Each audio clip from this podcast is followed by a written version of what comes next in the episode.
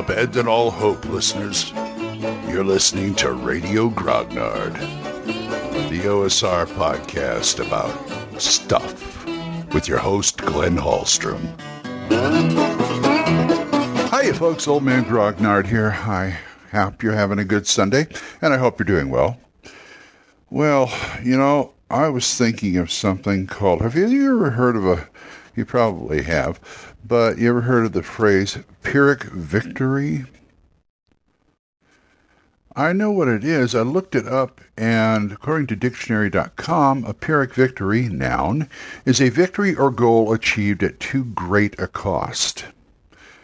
And what that means is, if you haven't figured that out, where the victory is nothing compared to what you gave up for for getting that victory. It's part of the classic uh, selling your soul, you know, things like that.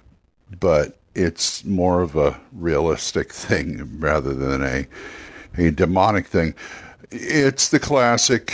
Well, yes, we've won the day, but we lost. Like in battle, we won the day, but we lost like three quarters of our our army type of thing. And how that applies to role playing, there can be Pyrrhic victories. Me, I consider Pyrrhic victories things like, oh, I had we had one once where it was almost a total TPK, but one person got away. That's a Pyrrhic victory. And maybe they got away with, say, the dragon's treasure or part of the dragon's treasure stuff you know, one person got away, but everybody else got killed, but we got the treasure and we succeeded, but at what cost?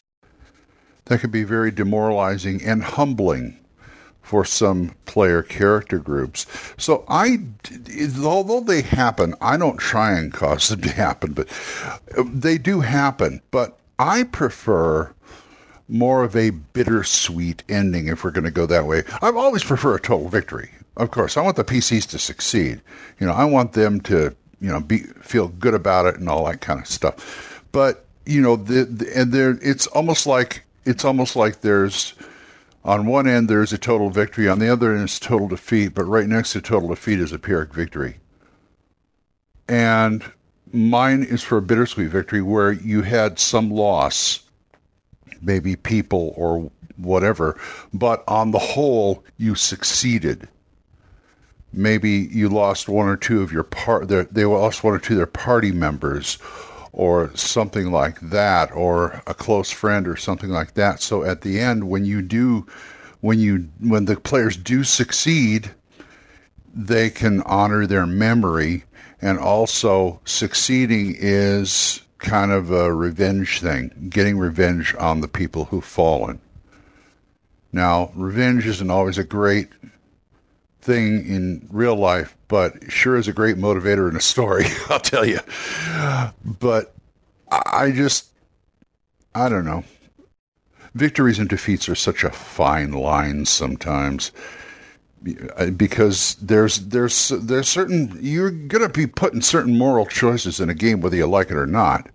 Now, I don't think the game master should go out of their way to create these, but sometimes they just sort of pop up spontaneously. I've seen them in adventures where you're supposed to feel bad for the orcs you killed because they had wives and families. No, uh uh-uh, uh, no, no, no, no. I'm not going to get the wife and kids into this. Some they're pulling, they're pulling, they're pulling my moral strings, and I don't you know, as a player, I wouldn't appreciate that pulling my moral strings like that. But then again, if you're staying true to your character, you can figure that out. You can figure out the best course of action. Sometimes the best course of action, there is no best course of action. This is just the situation, and you have to deal with it the best you can, like in life. But I really don't like giving my players moral choices because I feel that's not what the game's about. It's about heroes and villains. And if you like that kind of thing, you know, go for it. Some some people like the moral ambiguity of it. I mean, that's usually the people who don't like alignments. I'm not too crazy about alignments anyway, myself, but I think they do have a purpose.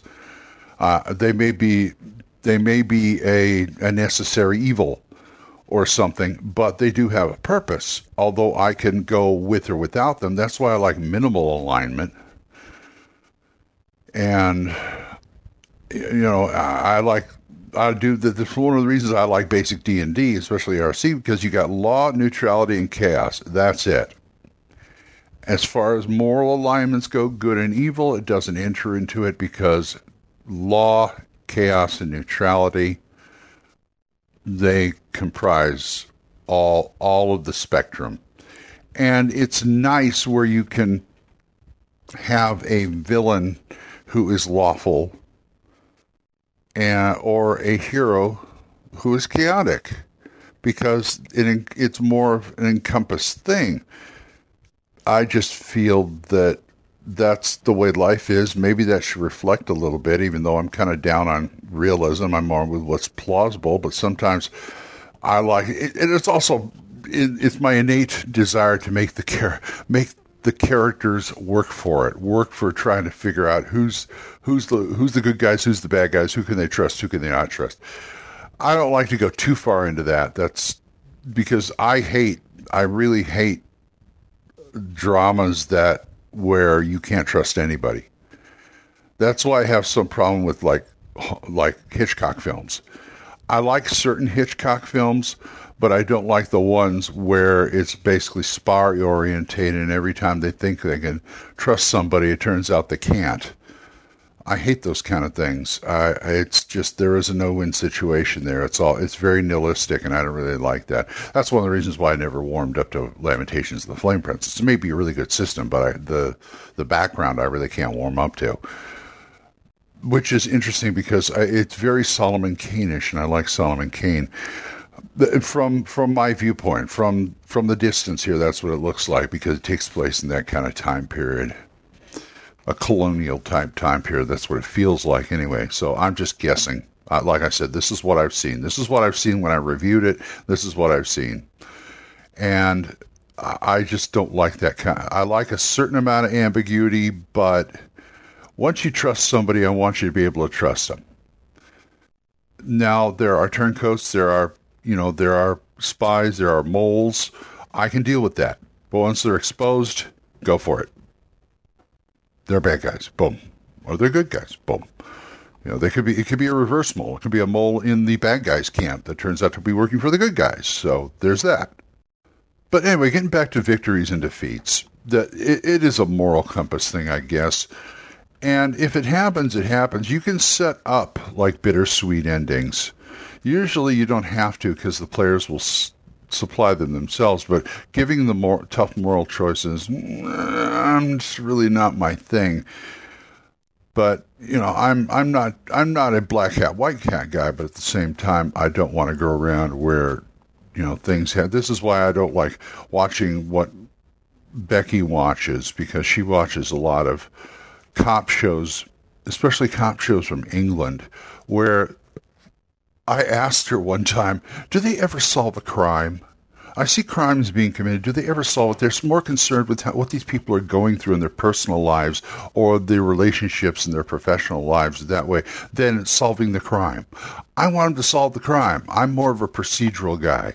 That's why I walked away from the Steven Bochco stuff. That's why I walked away from stuff like LA Law, uh, Law and Order and things like that, especially Special Victims Unit. That started getting under my skin real bad because they would do they would do the oh this is ripped from the headlines this is the moral thing that happens all the time he says yeah but I want to see them catch the crook and have not necessarily have him punished because I know all that kind of stuff but I want to see him catch the crook. One of my favorite one of my favorite police shows is Dragnet. I've always loved Dragnet. Yes, it's formulaic. Yes, it's a procedural, but I've liked it because they caught the crooks and they only dealt rather minimally into into Friday and Gannon's personal lives. So I like that. I liked I want to focus on the crime, the crime and punishment thing. So bittersweet victories can happen. I don't think you should have much control over it. I wouldn't set it up. I'll tell you right now. I just want to see what happens when the players deal with whatever I'm giving them. It may happen. You never know. You're going to run into player characters who have certain quirks about them. And this is something you, you should be able to, you shouldn't throw things like that at them, like right off the bat. You gotta, after like a few sessions, you get to know what the character's quirks are like. And you may, you may tailor a story or an adventure to one of the characters' quirks, weaknesses, whatever. But it shouldn't be the you know the meat and potatoes of the whole thing. Like I said, the player characters they'll make their own drama. You don't always need to help. So that's my opinion. So I'm going to go start my day.